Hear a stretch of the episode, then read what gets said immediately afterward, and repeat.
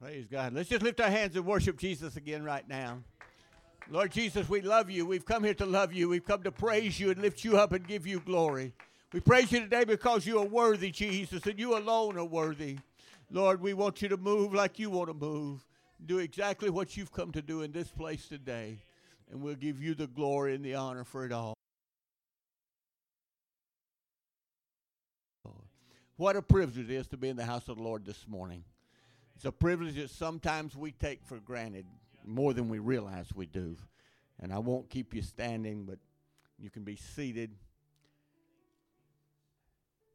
But the reason I say that is 35 years ago, when God opened the door for us to go to the country of Cameroon, I was not a preacher. I was a youth leader in a church in Deville, Louisiana, and I was a mechanic working offshore in the Gulf of Mexico working for Shell Oil Company. I had never pastored a church, I'd never started a work. All I'd ever done was just help my local pastor. And so when God opened the door for us to go to the country of Cameroon, it was not as a preacher, but instead it was a transfer with my job with Shell Oil Company. I went there as a mechanic. And we went there believing that we were going to help a local Cameroonian church. We had contacted the missionary that was there, and he told us there was a, a work that we could do with a local church.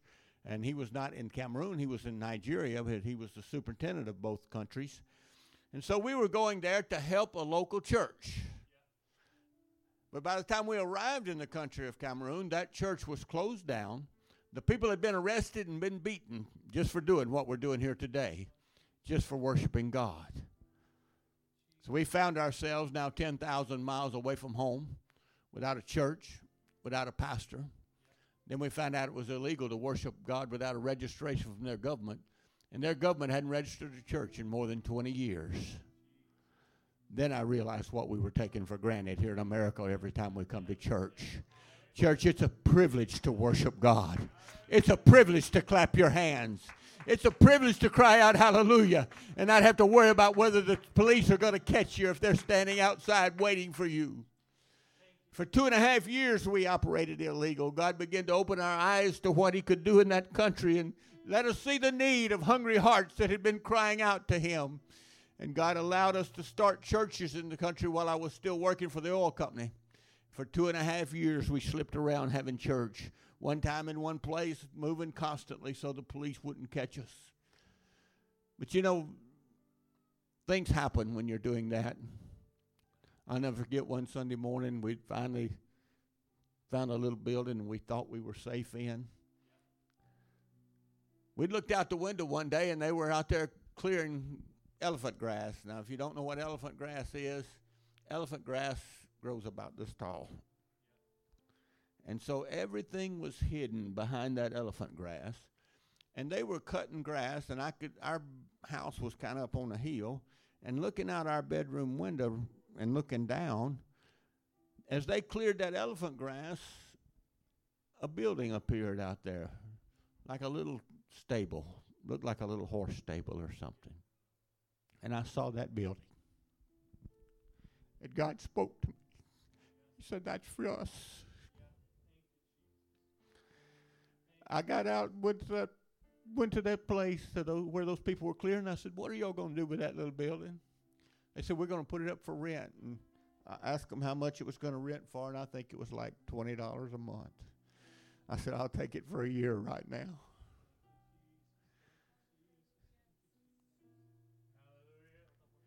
And it was there that we were first church building that we had ever had. Well, we painted it, we made it look good, but we left the grass out there where you couldn't see it from the road.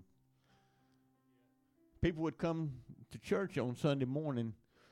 Pastor, they would come in our front gate, go out our back gate, and then go to church around there so the police wouldn't know where they were going. Never forget in that in that place one morning I was preaching. And all of a sudden I looked up and two policemen came in the back door and sat down on the back bench.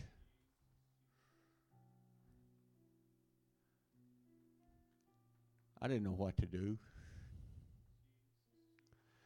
You know, people say I give my life for this.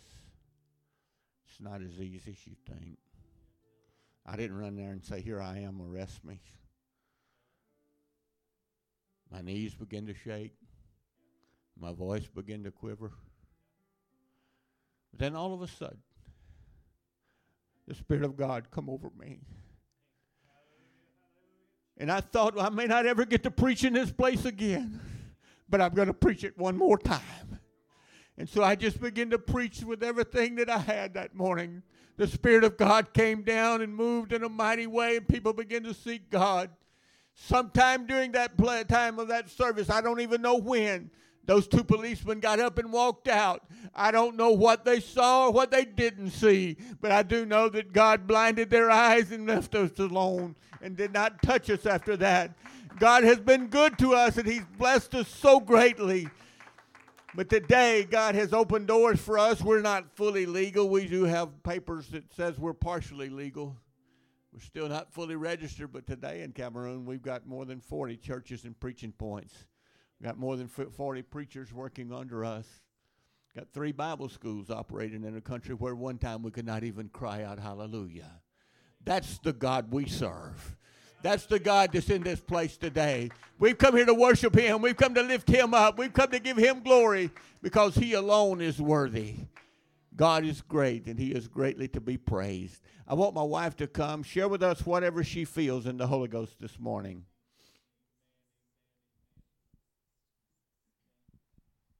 Praise the Lord, church.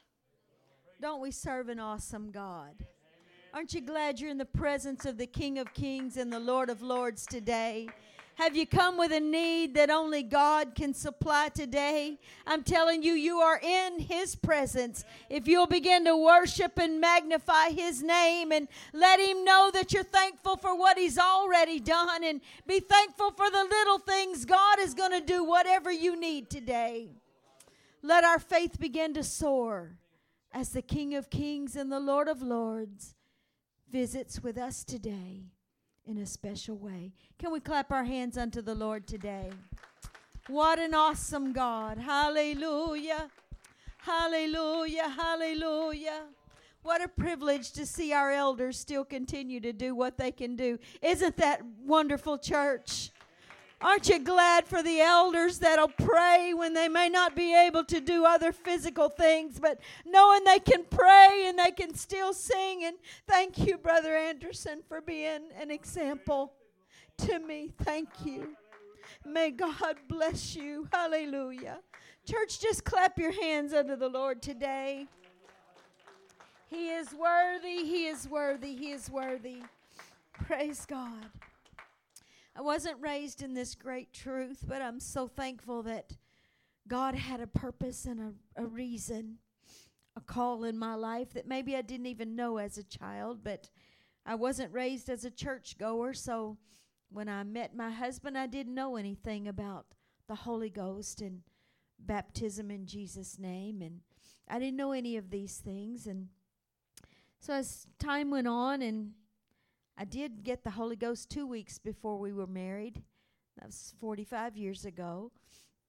And I'll never forget one day he came home and he said to me, he said, I feel a call to preach. And I looked at him, not being a churchgoer, not really understanding what I had. I had an experience that nobody could talk me out of. But to say what and how this thing can really be, and I looked at him and said, I ain't going to be married to no preacher. And you know, I don't I don't know what happened. I don't remember, but we didn't discuss it anymore. But then as time went on, God has a purpose. And God has a plan, and if you dodge the first one, he still has another plan and he can still work it around where his perfect will is accomplished. And so time went on and he called home from offshore one day and he said, How would you like to go to Africa? I said, Africa, sure, why not? Everybody wants to go there.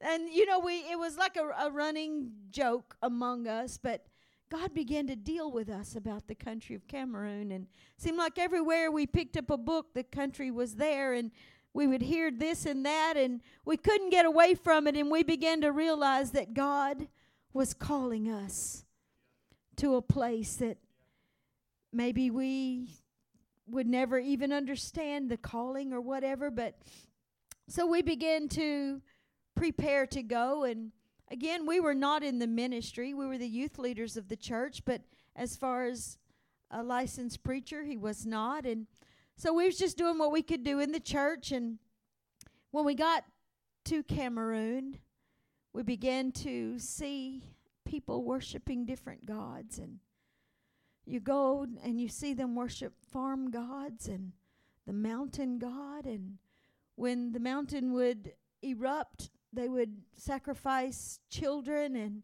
you begin to see these things and you begin to think god i've got what they're looking for. God they're searching for you and they don't know which way to turn and i began to, to look around and i began to feel differently and i began to say God, there's something that we can do here. And so when we began to work in the country and begin to see these things, and our church began to grow, still we were not in the ministry, just doing what we could. And church began to grow, and people would come in and they would say, Brother and Sister Riddick, we need to have church every week because his job called for him to be gone every other week. And our church began to grow and we need to have church every week and I'm thinking there's nothing we can do about that. He's got to work. And when to my surprise he turned around and he said, "Well, I tell you what. If you'll let her, my wife will do it." I about fainted, Sister McCall, because I thought, "Oh, nobody, not me." I wasn't raised in this and I don't even understand very much, and I sure couldn't answer a Bible question because I didn't even go to church as a child. And so I'm thinking, oh no, not me. And I'll never forget as he left that next morning, I went to our room and I fell on my face and I began to pray and I began to say, God, God, you know and I know that I can't do this. And God, I don't know how you're going to do it, but you're going to have to convince him and you're going to have to tell him that I can't do this. And God, you're going to have to open another door. And I was giving God all of my reasons and all of my excuses. And then God gave me a vision. And in this vision, there was a small African child, and he was far in a distance, and he began to make his way toward me. And the closer he got, the more I could see the filth on his body, and his hair was matted, and he was just filthy. And when he got right up to me, he reached out to embrace me. And in this vision, I stepped back. And God said to me, Where are you going? Were you not in this same condition? When you reached out for me? But did I not embrace you with all of my truths? Brother McCall, when God said that to me, I began to repent and I began to weep as never before. And I began to say, God, I'm not much. I don't have an education, God. I don't even know much about the Word. All I know is what I've experienced. And God, I'm not much. But if you can use me, I will try. And I'm so thankful today, church, that you don't have to have a, a big education. You don't have to have degrees and this and that, and you don't have to have the perfect name, and you don't have to have all the abilities and qualifications, but all you got to have is a heart that says, God, I desire to do something for you. God, my inabilities, God, you can take up and make a difference in those things, and God begins to work, and God begins to change, and God begins to make a difference when we begin to give ourselves to Him and stop giving our excuses and our reasons why we can't do a work for Him. And I'm so thankful today. And then, of course, as time went on, and we were, I was trying to do my little best to follow up while he was gone. And we were going to have our first ladies' meeting. And so we gathered in a little place and I had a speaker. I don't know why I wasn't doing the speaking. It was too long ago. I don't even remember. But I had a speaker that was supposed to come that day and she didn't show up. And so I'm thinking we're singing, we're singing, we're singing. I think we sung the same chorus maybe 700 times. I don't know, but we sang and we sang and she never came. And then I thought, okay, God, what are we going to do now? Because I didn't even prepare one thing. All I was prepared to do was pray if anybody needed the Holy Ghost. And so I said, okay, God, what do I do? She's not coming and I'm not prepared. The Lord said, open your mouth and I'll fill it. So I began to talk to the ladies about the Holy Ghost and begin to teach them uh, what the Word said about salvation. And all of a sudden, out of my mouth, I said, You know what? God is going to fill everybody in the house with the Holy Ghost today. And then I thought, Oh my God, where did that come from? I'm looking at people just hold, crossing their arms and looking at me like, Oh yeah? And so I began to talk about the Holy Ghost, and then I, I stopped and I said, You know what? God's going to do it right now. And I said, If you want the Holy Ghost, just begin to come up here. And as we begin to pray, God's going to fill you with the Holy Ghost. And there were about three women that got up and came.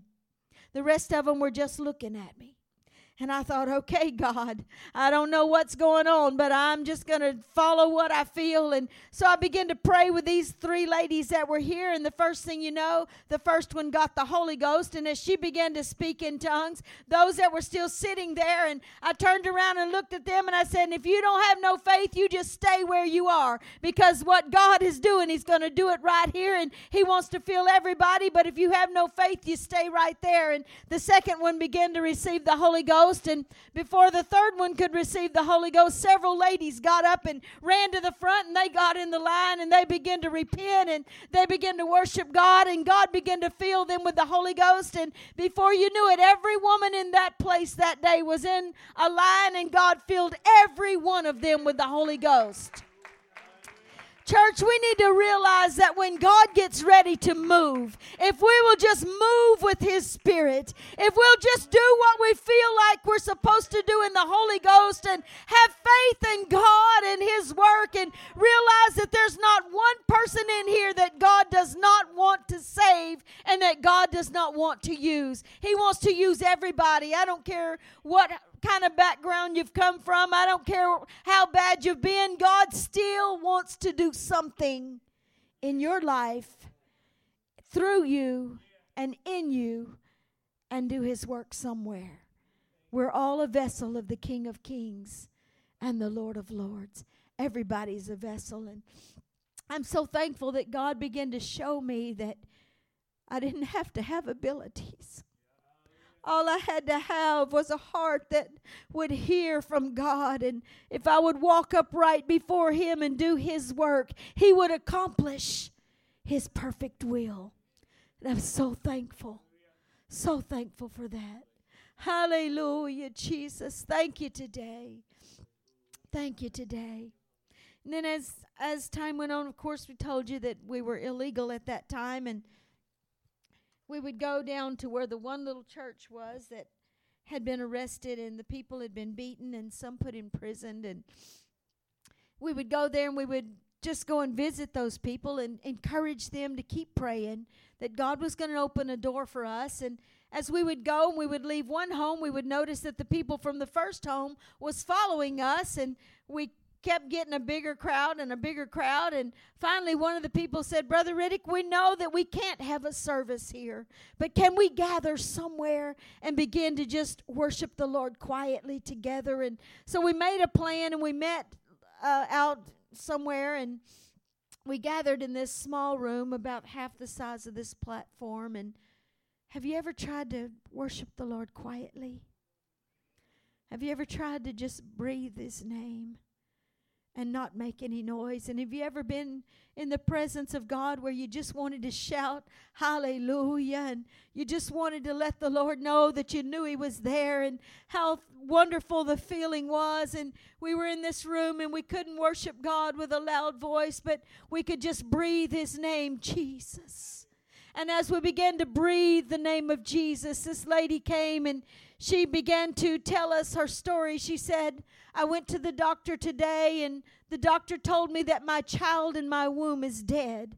She said, I believe that I serve a God that can touch my body and touch my child. And we began to lay hands on her, and just in a whisper, we began to pray, Jesus, Jesus.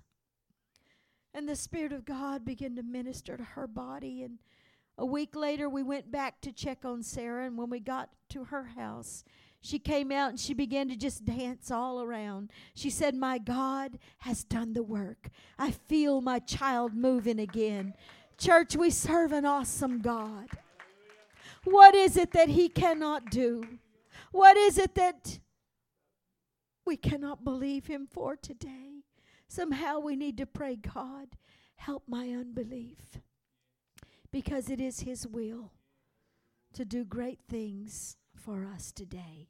So thankful for the God that we serve. And one time we got caught up in a in a riot and we were trying to make our way home and we were about 8 hours from home.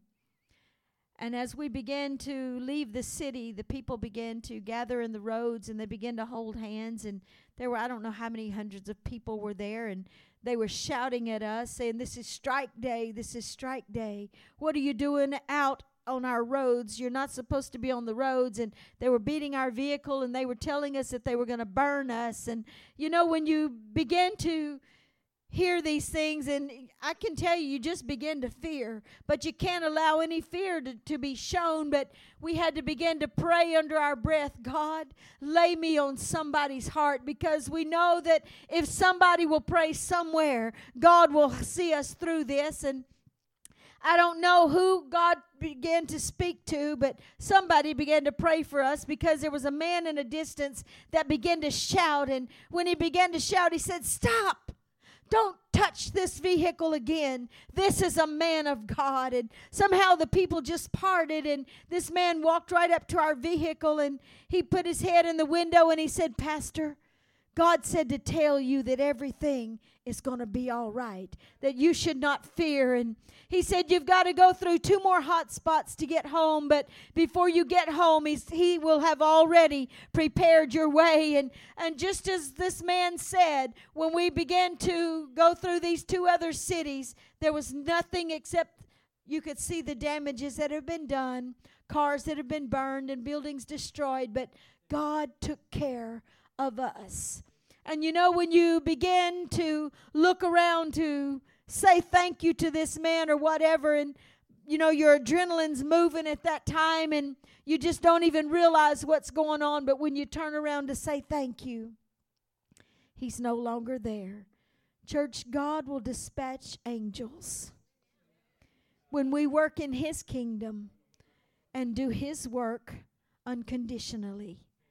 He will dispatch even angels to take care of us. And I'm so thankful that that's the God I serve. I'm so thankful that that's the God I serve. Thank you today, Jesus, for your love. Thank you for your tender mercies, God. Thank you, Lord, that we can depend upon you and God, that your work, oh God, can be accomplished.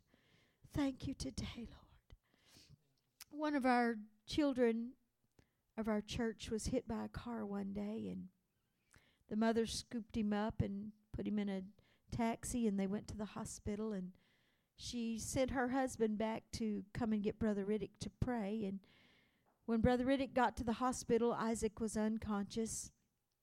And so he was in a ward where there are more than one bed and they began to pray for little Isaac and he noticed that there was a man that was watching intently in the bed beside him and when Isaac sat up he said to his mother he said I need a drink of water and God had touched his body and the next morning they were being discharged from the hospital and Isaac was being discharged and then the other man was also being discharged that was watching intently as brother Riddick was praying and this man he told us he said when you prayed for the child God not only healed that child, but He healed me too.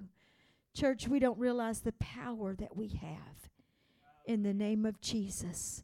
We need to begin to stand up and do the things that we need to do and let God be glorified in all that we can say and do. Truly, there's a work that we can do. And I'm so thankful for that today. And we had a young lady that came to Cameroon that was tremendous help to us, and her name was Penny.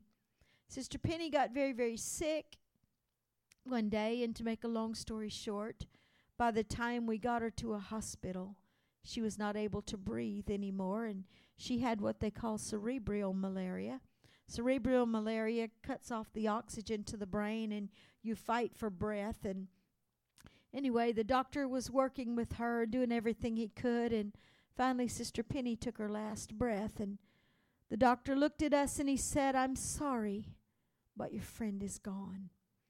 And I can't begin to tell you what went through my mind and thinking about her mother and what would I even say to her mother and how would I call her and tell her that her child was dead and all of these things are bombarding my mind. And finally I just fall across her dead body and I begin to say God I know you're able to raise her up but I don't know if it's your perfect will or not. But God whether you raise her up or whether you leave her like this I'm going to worship you and I'm going to magnify you and I'm still going to declare that you're the God that heals and you're the God that raises the dead. And I was worshiping the Lord with all I had. And as we began to worship the Lord, our children were there. My husband was there. And the doctor was kind of standing in a corner watching. And all of a sudden, he began to put his hands up. And he too began to join in the worship. And in about 20 minutes' time, God put life back into that body. Church, we serve a God that is able to do exceedingly abundantly above what we can ask or think. I'm so glad I know who He is today. I'm so glad for the opportunity to work in His kingdom, in His vineyard. So thankful today for all that He has done and will continue to do. Praise God. I want to share with you a language that we speak in Cameroon. It's they have two official languages, which is French and English, but they have one unofficial language that's called Pidgin. Pidgin English is a broken English, and when I begin again to think about my bringing up and how God prepares you from birth, and I was born and raised Cajun, and in our family, when we would go to visit my father, all of his people spoke broken English to us children because we couldn't speak French and they'd speak French to my father. And so as a child, you hear this broken English and you know, you don't understand as children and you think, my goodness, what is it? Did these people not even go to school? And why do they speak like that? But you know, God has a purpose for everything you do. And so when I got into Cameroon, I began to think, I can understand these people. I know what they're saying. And I begin to thank God for my heritage that He had brought me up into this pidgin, or I should say, broken English Cajun family. So thankful. And I want to share the language with you today. And if you listen carefully, you will understand most of what I tell you. But the thing that I love about the language is they call Jesus Papa God. The reason they call him Papa God is because in their culture, Papa has the last say. It don't matter what's going on in life. If Papa says yes, it's yes. If he says no, it's no. You can dance, you can beg, you can plead, and it's not going to change his decision. And when they think about the power of Jesus Christ and the authority in his name to do anything and it cannot be undone, and when they think about that, they call Jesus Papa God. So I won't for fast thank Papa because for truly bless we plenty. As we go for Cameroon, we know we be free for the worship, Papa. But as we begin for talk for we, we be telling say, Papa, you be the God where you talk for we for come for this country. But Papa, as we be come for here, the police they detain, we say, we not go worship you for the place. But Papa, I know say you get some plan, some program where we get for do, Papa. You get for open the door for we and you know, as we there, we're not supposed to make plenty noise as we did prayer. So as we did make that prayer, we did prayer so free. We know the know the talk with some baby voice and but you know, as the spirit for Papa begin for enter the place where you make prayer, we be forget we're not supposed to talk with some baby voice and we start for Christ say hallelujah, hallelujah, thank you, Papa. And as we begin for cry with some baby voice, people for outside they begin for hear we and they begin for enter and they begin for look we and they begin for ask we say, Who be this your God? It be like say this your God, he get some BB power where right for outside when you call his name, all of our skin to shake. Which kind God you get them? Where they shake man their skin when you they call his name. We said, This our God, now Jesus Christ. He be the Almighty Papa, where he come out for heaven. He come right down for this ground. He robed that his spirit with the flesh and he walk right inside our middle. And this very Papa, he want for come into right inside your skin. Now they start for confused because they know if you just imagine how some big God where when you they call his name, it shake all man their skin. How this big God he go come manage enter inside some man's skin. We be tell them say, if you go look inside God book for Acts chapter 2, verse 38, you go see how this thing you go can happen. We tell them say, first thing you go do, you go talk for Papa, you go tell he say, sorry Papa, sorry for all the bad, bad things what he do for this ground. And after you talk sorry for all your bad, we go carry you, go for water, we go put one down for Jesus' name. When we put one down for Jesus, He named the blood for Jesus go cover all those bad, bad things where you did do them. So when you come off of that water, you're not going be the same kind person. Hey, be, be before you enter inside the water. But when you come out, you go be some new, new person. But we tell them, say, when you come out, you never finish. Oh, begin for put your hand for up. Begin for cry, say, Hallelujah. Hallelujah. Thank you, Papa. As you begin for cry, you begin for talk all thing where you want talk for Papa. As you begin for make a my own spirit, it go come into right inside your skin. And when he enter inside your skin, you go talk some kind talk how you know first talk before. This kind talk your mommy know they teach you. Papa too, you, you don't know kind one. The one that only come out from Papa. And we say, Papa, thank you today. Thank you plenty for all the wonderful things where you done do for Cameroon. And for all the wonderful things where you done do for your Papa. Hallelujah. Papa, you be the great God. Will your name be above all name them. Papa, you the walker for all side. You the touch any man in need. Papa, you the make sure say, oh this be who you be be. Thank you today, Papa. Thank you today. May we just clap our hands for Papa.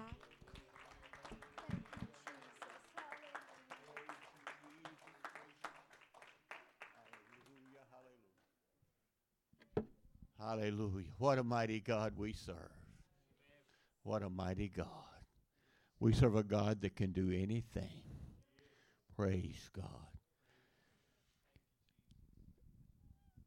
In the last few months, actually, it's been over almost two years now, the country of Cameroon has been in some turmoil. But it's just getting worse and worse and worse. And the last week, two weeks, it's really gotten bad. The English, Cameroon was two different countries, and there was an English colony and a French colony. And then in the 60s, they came together and merged together, and they, they both gained their independence from the European countries, and they became one country. But they're still very, very, very bilingual, not only in language, but also in governing. The, they're totally different. The English has its own court system. French has its own court system. The English has its own educational system. The French has their own. And the French has just begun to push more and more and more to do away with the English culture. And the English people have begun to fight back. And they're actually trying to secede from the country and go back to being two separate countries and this thing has really gotten bad. It's gotten bloody. Uh, the government came in last week into a village and just burned the whole village, including two people inside homes, two older people that were there. They've it's just been bad. Last this past week, we heard that the somebody we don't know if it was Nigerians or Cameroonians had come in from the Nigerian side and attacked the government, Cameroon government forces that was there. They had hand grenades, they had all kind of stuff, and they wound up fighting for about three and a half hours. And it's just getting to the point that we can not depend on being able to really operate like we have always. We've always been able to just go back and forth between the two sides without any problem. But it's getting to the point now that we're going to actually have to open. Our headquarters has been in the English side for 35 years. And we lived on the English side for 30 years, and we just moved on to the French side about four years ago. And God's been blessing, and we started a church on that side. We sent people, but it didn't work, so we went. And now we've got six churches on the French side, and God is blessing it. We're get, having revival, and it's growing. But we're going to have to put a office. I don't want to divide the two districts, but I want to be able to do business. You know, that's just part of of the work of God. You've got to be able to do business. And so we're going to have to put a office there in the capital city where we live.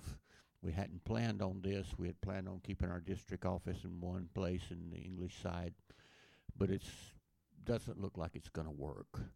And so we're going to have to put this French office in. We we've got a building in the French side in the capital city.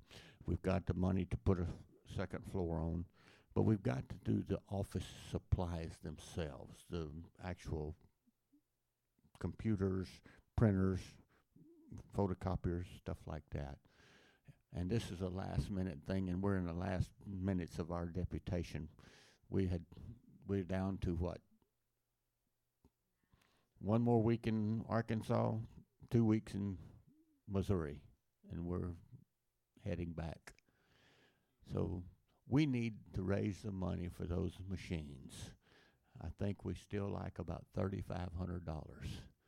So if anybody today would want to do something for that when the pastor opens up the door for the offering, we need it desperately. When we go back, we need to open a second office. And I believe that God will help us and it will help us to be able to communicate and work back and forth between the two sides. I don't know how much I will be able to travel. I speak English, and that could cause me a big problem. And they know, you know, that I'm English speaking. And so when you start traveling between the two sides, that's that strike that we got caught up in, they're having that strike right now every Monday. March the 1st, they announced last week that March the 1st is going to go to three days a week. Who knows what it's going to do? We don't know what days they're going to do it. We don't know if we'll be able to travel. We don't know what's going to happen. But we know we got to get back. Yeah. That's our country. Yeah. That's our life that we've been all of most of our life.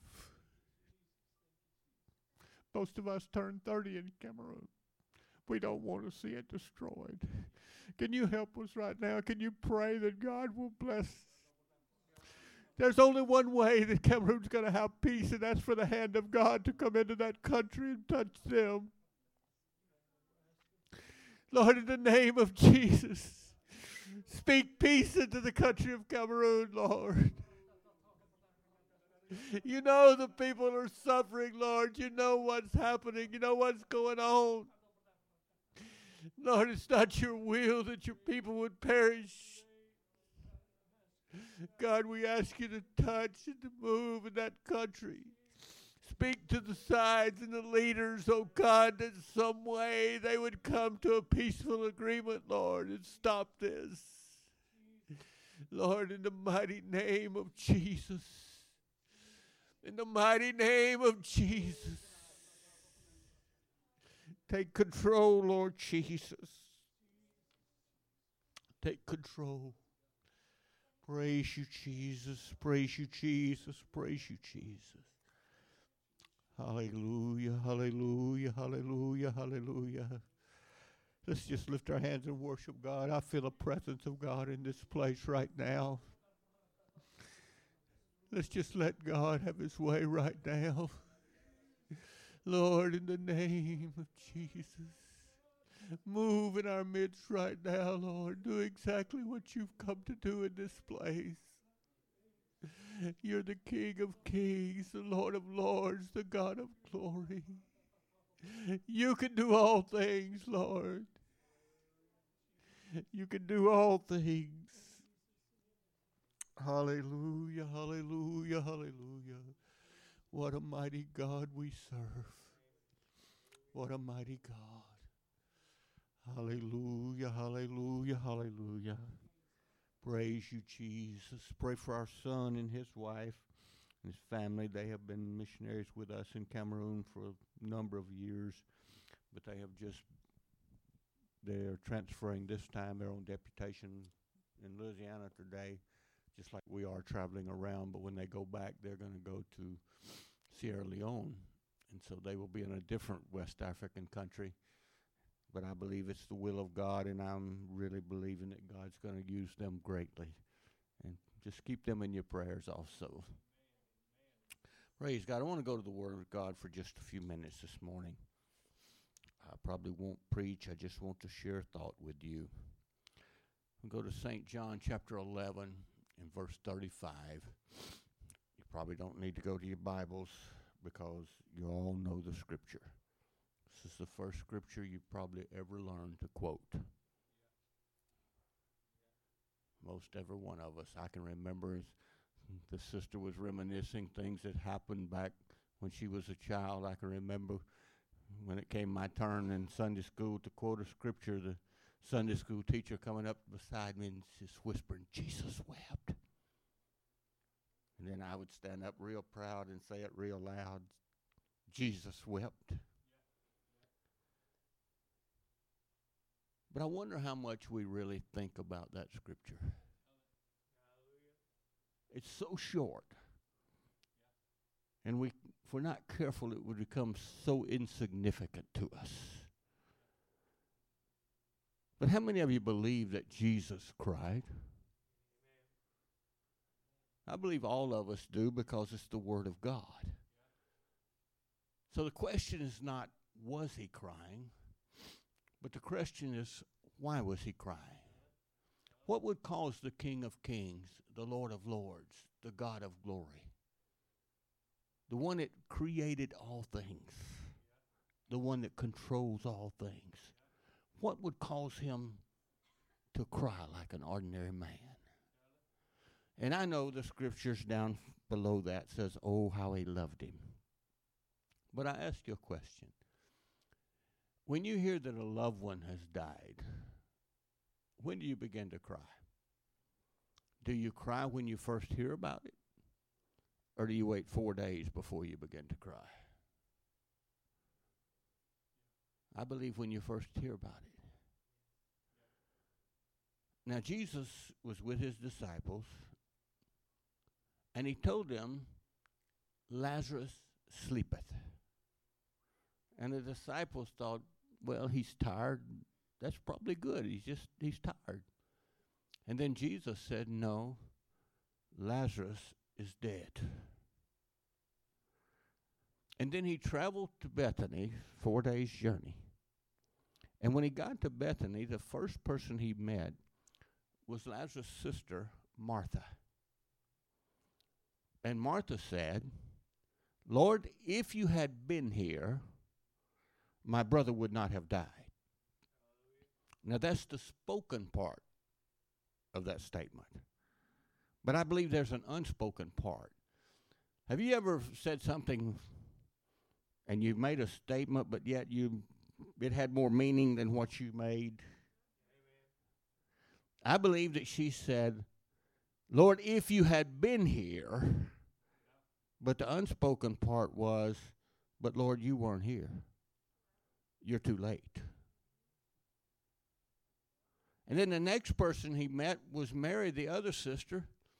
And Mary said exactly the same thing Lord, if you had been here, my brother would not have died.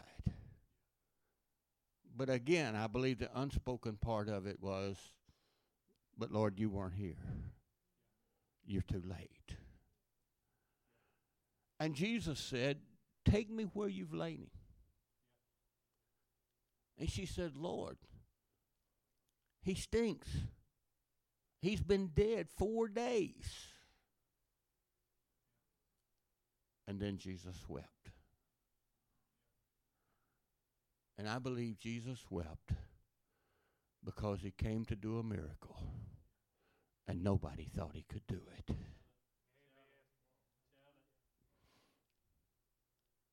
How many times have you been into the presence of the Lord You know, we're Pentecostals. We know how to get the presence of the Lord in the place. All we got to do is just start with our instruments and start singing because we know that He inhabits the praises of His people. So when we begin to praise Him, we know He's going to get here. He's going to be here. But have you ever seen a dog chase a car? Do you ever wonder what he'd do with it if he caught it?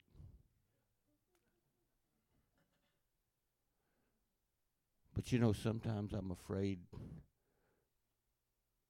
that we as Pentecostals can be like that dog. We can do everything to get the presence of God in place. But do we really know what to do with it once we get it here? See, I believe that every time the presence of God comes into a place, He's come here to minister to us. He's come to touch our needs. He's come to heal our bodies. He's come to fill people with the Holy Ghost. But when he come into that place with the intent to do a miracle, the people did not believe that he could do it. And it caused him to stand on the side and weep. Yes, he continued on and done the miracle, but what would have happened if they would have just accepted that, hey, God, you're here now? You're in our presence, Lord. You said, let's, where did we lay him? Let's go there, Lord. It's not too late for you. It's never too late for you, Jesus. You can do it any time, any way that you want to do it. Somehow today, if we could just realize that we can get into the presence of the Lord and it doesn't end there, that is where it begins. That is where we can begin to see what God really wants to do in this place. But we can't just stop when we get in His presence. We've got to push further. We've got to reach harder. We've got to take Him to the places that we want Him to do something.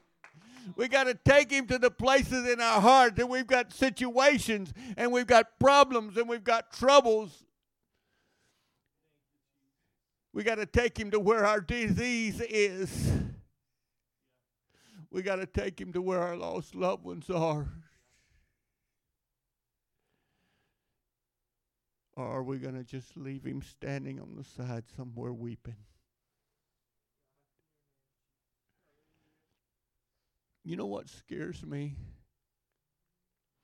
Have you ever heard the story of the little boy that cried wolf? You know, the little boy would go out and he'd start crying, wolf, wolf, wolf, and all the people would come and, and he'd laugh and say, oh, there's no wolf. And he'd done that many times. But then one day he cried wolf because there was a wolf. And everybody said, Oh, that's just that little boy down there. And nobody came.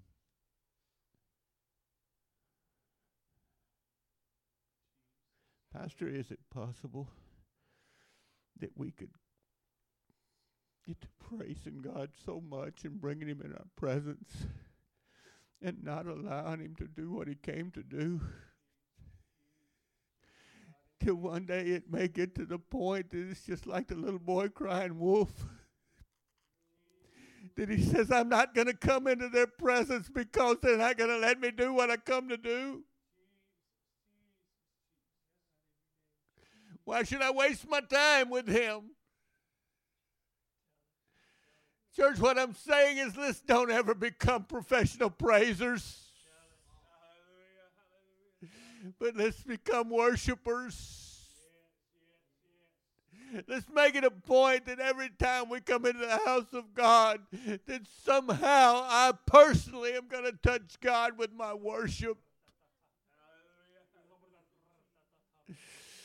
Let's stand to our feet right now.